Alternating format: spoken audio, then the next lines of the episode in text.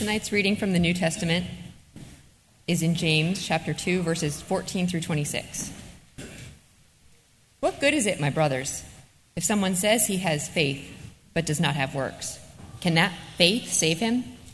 If a brother or sister is poorly clothed and lacking in food, and one of you says to them, Go in peace, be warmed, be filled, without giving them the things needed for the body, what good is that? So also, faith by itself, if it does not have works, is dead. But someone will say, You have faith, and I have works. Show me your faith apart from your works, and I will show you my faith by my works. You believe that God is one. You do well. Even the demons believe and shudder. Do you want to be shown, you foolish person, that faith apart from works is useless? Was not Abraham our father justified by works when he offered up his son Isaac on the altar? You see that faith was active along with his works, and faith was completed by his works. And the scripture was fulfilled that says, Abraham believed God, and it was counted to him as righteousness, and he was called a friend of God. You see that a person is justified by works and not by faith alone. And in the same way, was not also Rahab the prostitute justified by works when she received the messengers and sent them out by another way? For as the body apart from the spirit is dead, so also faith apart from works is dead. This is the word of the Lord. I have the awesome privilege to introduce uh, my mentor, my friend, my brother in Christ, Pastor Randy Nabors. Uh, Pastor Randy Nabors is a native of Newark, New Jersey. Um, and, and how I would describe Randy Nabors Randy Nabors is a powerhouse. He is a man who loves Jesus. He's a man who loves the poor. Uh, he founded New City Fellowship Church, and he was the lead pastor in 1976. Stepped down in 2012 as pastor emeritus. He works for MNA as the coordinator for urban and uh, ministry, Mercy Ministries. Uh, and he also has his lovely wife, Joan, here with him. Randy is instrumental in bringing me here to DC. He married my wife and I. His uh, sons are some of my best friends. Uh, and he's just a, a, a genuine good brother. And so please welcome Randy Nabors. Why don't you come up, Randy?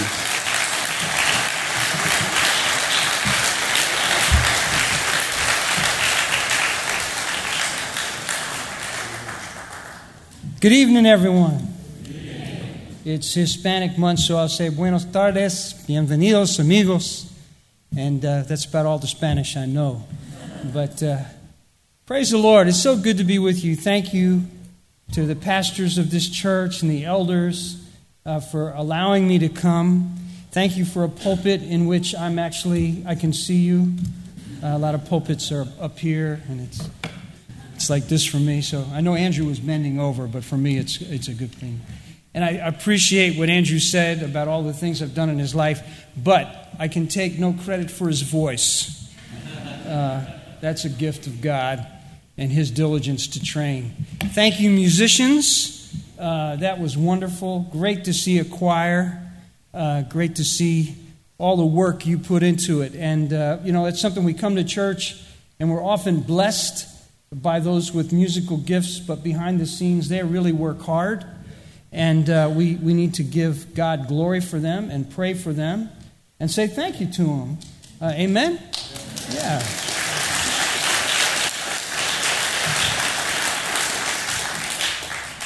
Uh, I come, uh, as Andrew has told you, I, my wife and I, we live in Chattanooga, Tennessee.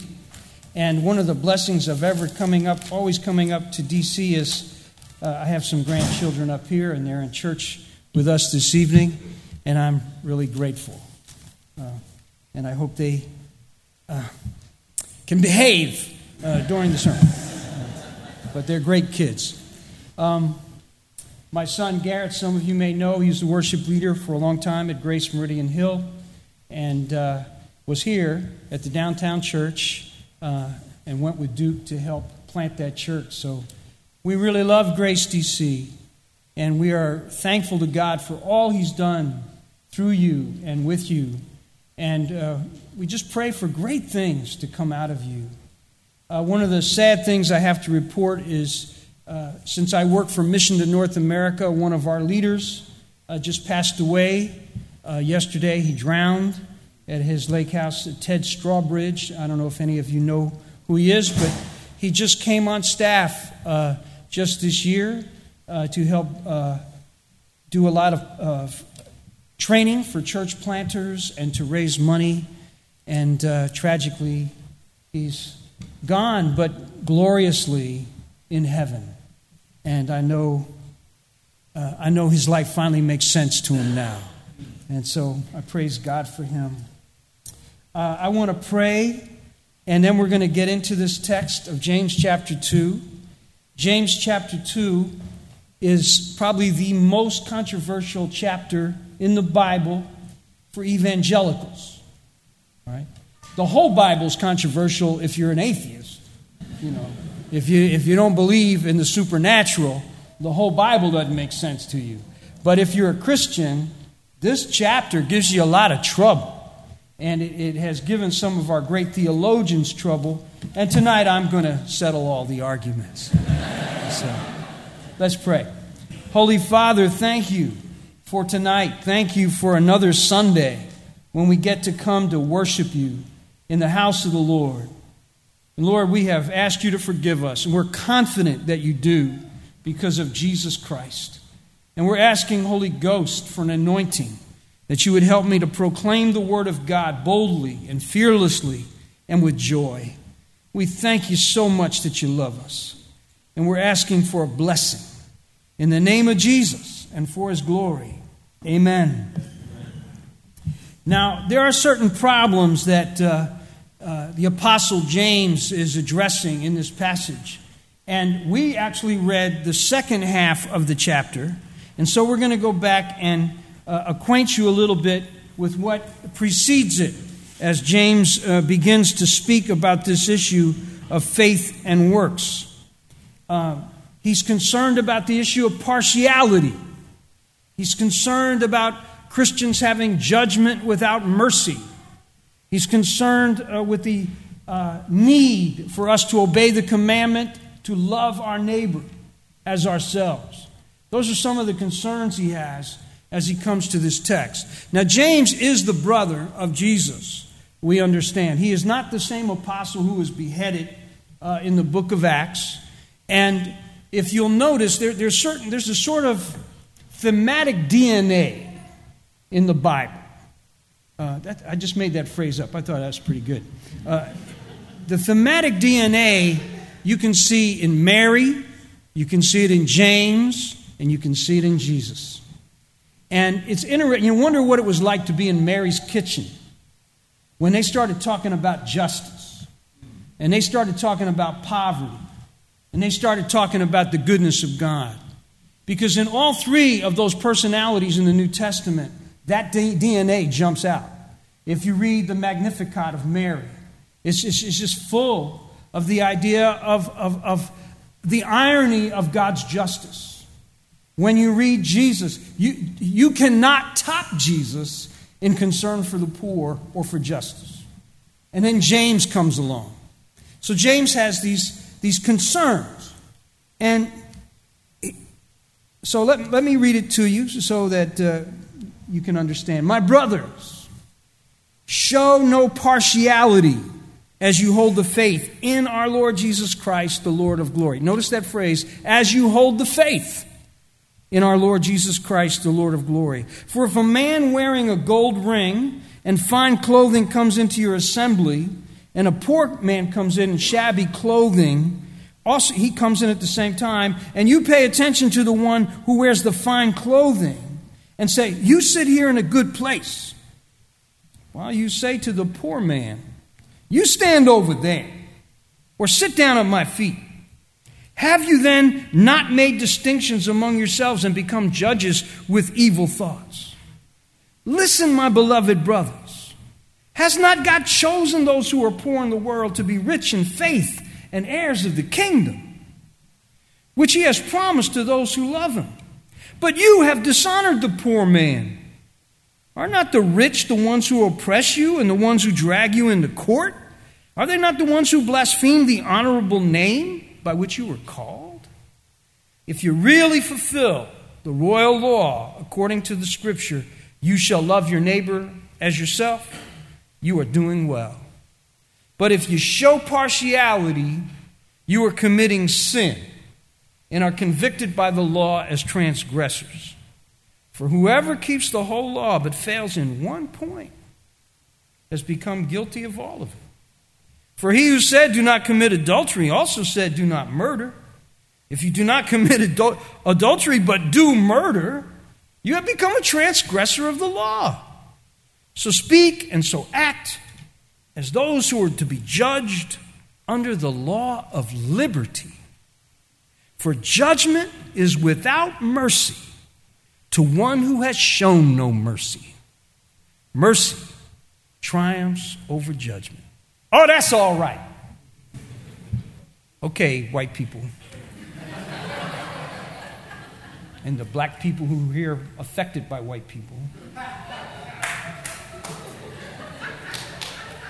Say amen when I say something good like that. now, I got three points. I want to go through them. I hope they'll be helpful. And the first one is a question. And it's the question that James asks What good is it if someone says he has faith but does not have works? And he gives this example. Right after the passage I've just read to you, he gives this example that's very practical. You know, what, what, what if someone says, um, so, so, someone comes in, he's, he's, he lacks food, he doesn't have clothes.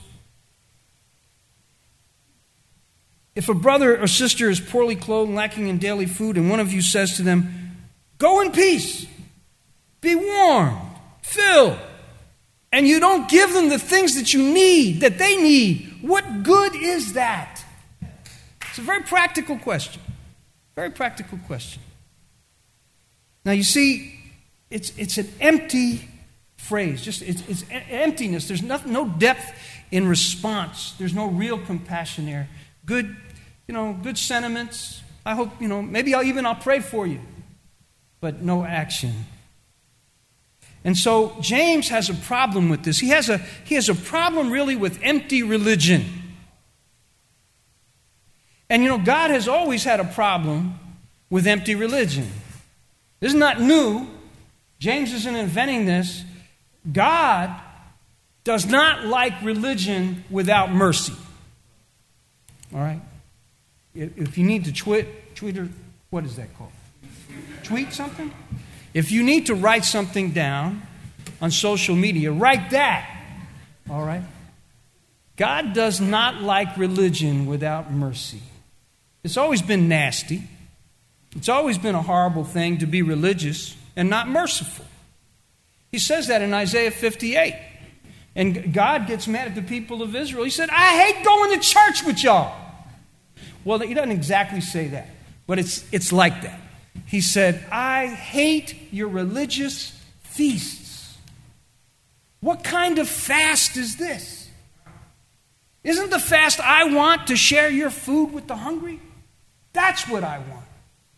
So God has never been interested in religion without substance. And for God, the substance is mercy. Now, he goes on and he says, see, here, here's the problem, and this is where it gets controversial. Verse 18 Someone will say, You have faith and I have works. Show me your faith apart from your works, and I will show you my faith by my works. You believe that God is one, you do well. Even the devil believes that. And I would venture to say that since the devil knows God very well and lives in the supernatural realm, he doesn't have any problem believing in God. But that doesn't make him good. That doesn't make him saved. And there are a lot of us who go to church, we have a lot of great theology, but nothing seems to come out of that. And that's what James is attacking here. And this is when uh, he starts getting into trouble with us, especially modern evangelicals. In fact, going all the way back to Luther. Here's, here's my second point. Uh, it, here's another question Is this a denial of Paul or Luther or the Westminster Confession? Now, for those of you who are not Presbyterians, we have this great document. It's called the Westminster Confession. Tonight we're going to memorize the entire thing. Uh, no, I wish we could, but it's great, it's great stuff. But the, the confession comes out of the Protestant Reformation. You remember guys like Martin Luther and John Calvin? Those are the big names of the Protestant Reformation. And they were rediscovering uh, the doctrines really that jump out of the book of Romans from the Apostle Paul. And the great doctrine, of course, is what we call justification.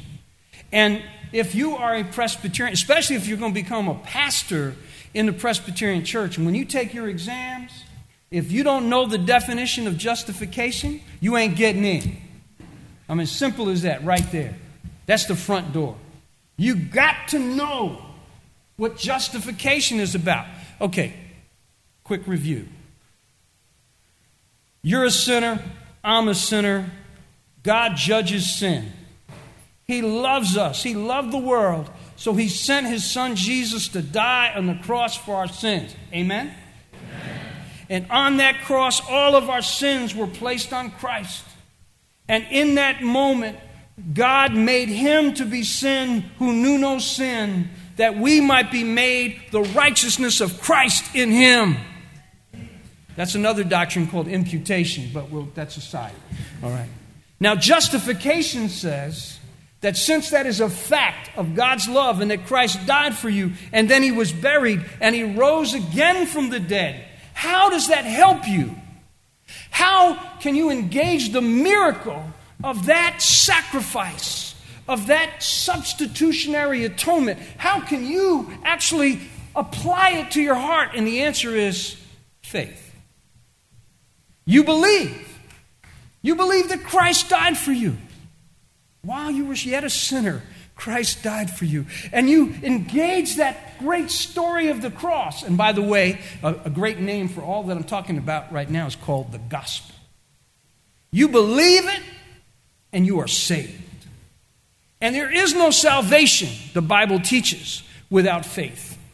You must trust in Christ for what he did for you and that he rose again from the dead. You believe it in your heart, you confess it with your mouth, and you're saved. That's the great doctrine of the Reformation, and Martin Luther discovered it as he read Romans. It was always there.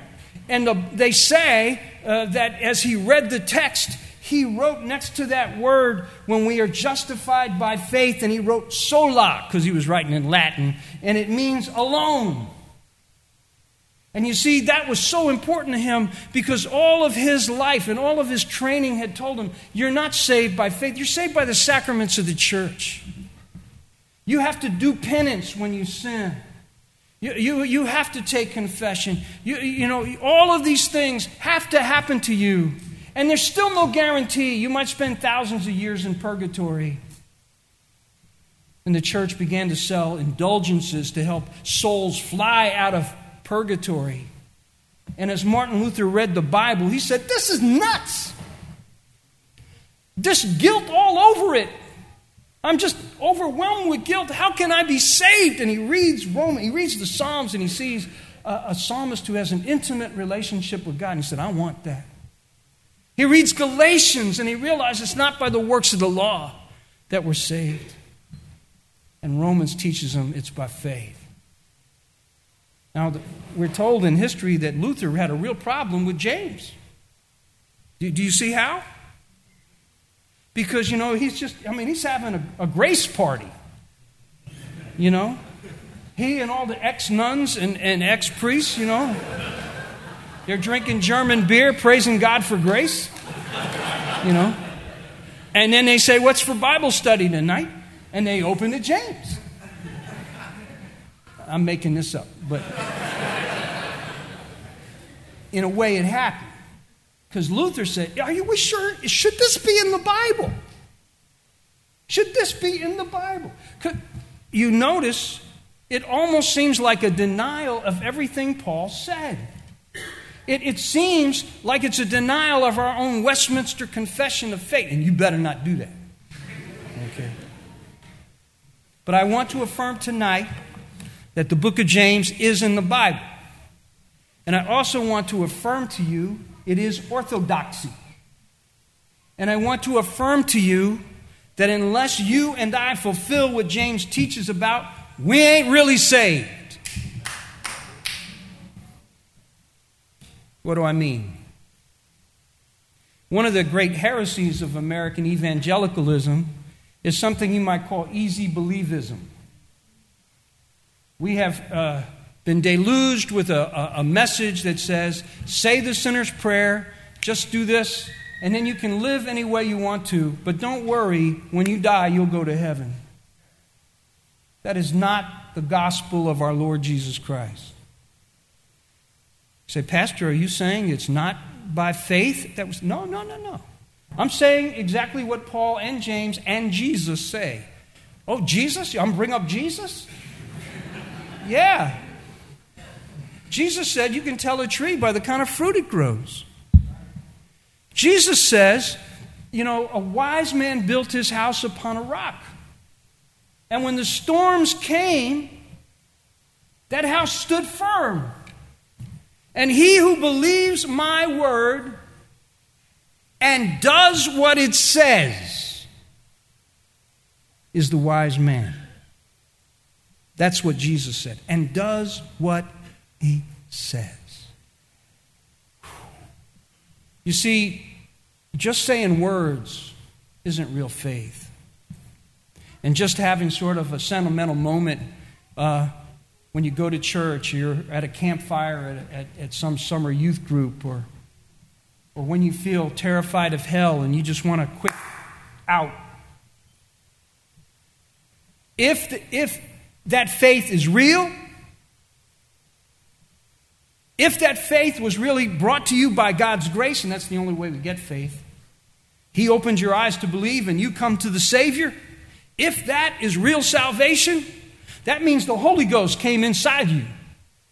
And He is the Spirit of Jesus, and He lives in you, and all of a sudden your life changes. There is a change. You are converted. You go from death to life, you go from darkness to light. That's the work of God's grace. But it has evidence, it has proof. And what is that proof?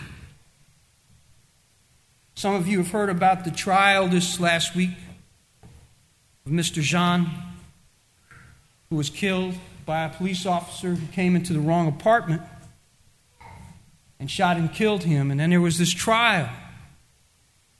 And last week, another amazing event took place in America.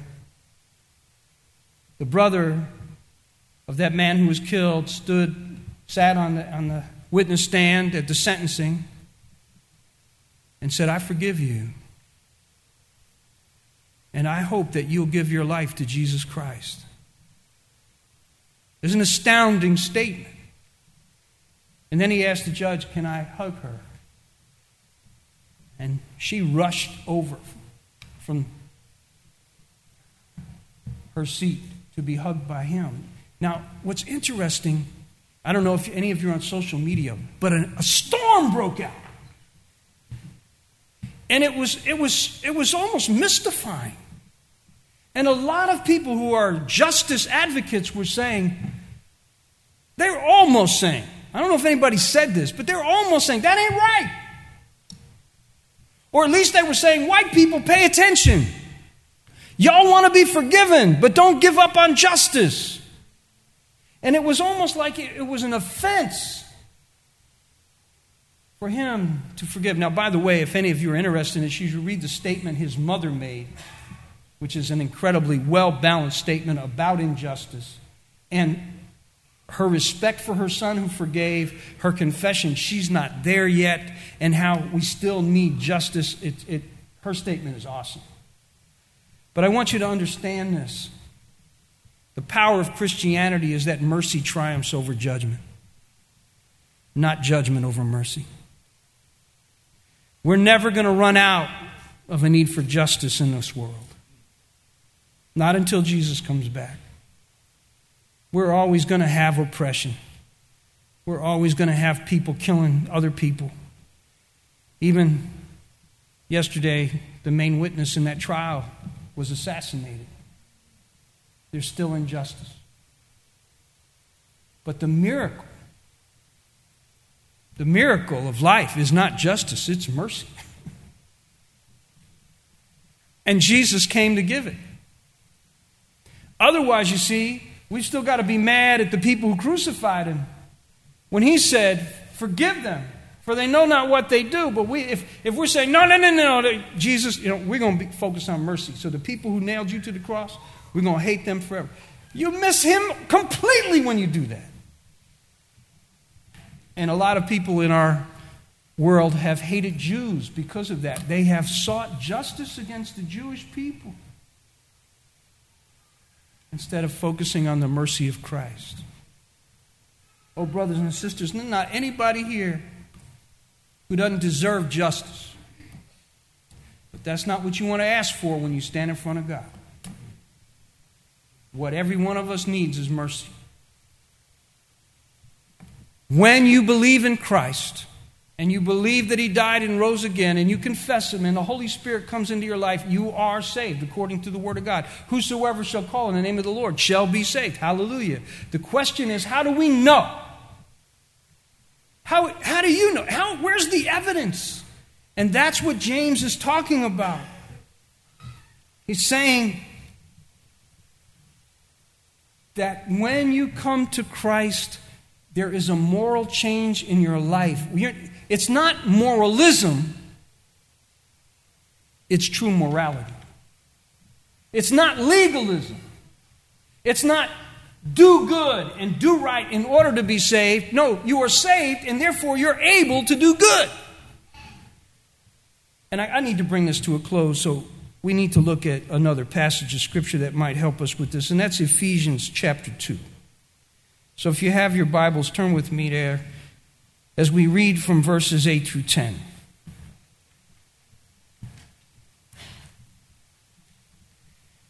And it says this this is the Apostle Paul. For by grace you have been saved through faith. And by the way, that's, you know, Paul is always uh, sounding that trumpet. It is not by the works of the law that we're saved. It's not through righteous acts that we've done that we're saved. Amen. We are not. None of those things ever saved anybody. It's by grace, through faith. And this not your own doing. It is the gift of God, not a result of works. Boom, there it is, right? So that no one can boast. Now, verse 10. For we are God's workmanship, created in Christ Jesus. Why? For good works which God prepared beforehand that we should walk in them. James is really just giving emphasis to this idea. If you really are saved, if you really have had true faith, it's going to result in goodness. Primarily in the kind of goodness that loves your neighbor as yourself. And to love your neighbor as yourself means you're going to have to have mercy on them. Truly loving your neighbor as yourself is going to cost you something. And you better believe that forgiveness costs. And I say this as somebody who doesn't deserve forgiveness and does not like to give it. And it's only the grace of God that changes this wretched heart to help me to forgive those who've hurt me. Not even those who've hurt me, those I think hurt me. Brothers and sisters, I came by here tonight to tell you put up or shut up. That's what James is saying. He's saying if you love Jesus, if you have true faith in our Lord Jesus Christ, the Lord of glory, then his, his life, the quality of his life, ought to be shining through you. That you ought to be a forgiver. That you ought to be the lover of the poor. That you ought to not be a discriminator and oppress other people that if there's compassion anywhere on earth, it ought to be among us. Amen? Amen. Let's pray. Father God, thank you that you are the God of justice, God who loves justice, but you are also the God of mercy. Thank you that you are the God of grace, the God who gives us the power to believe and have faith. But you are also the God of grace who gives us power to do good. And so tonight I ask for Grace DC. And I pray that it would be full of people who do good. Not, Lord, to earn your pleasure, but because they already live in your pleasure. That they already live in the joy of the gospel and of grace. That they've been forgiven of their sins and they know it. And they can now love people who are different than them. People maybe formerly that they hated, people that they would despise otherwise. God, make the people of Grace DC godly. Fill them with the Holy Ghost. Let love pour out of this place. And let it be for the glory of your dear Son, the Lord Jesus Christ. In his name we pray. Amen.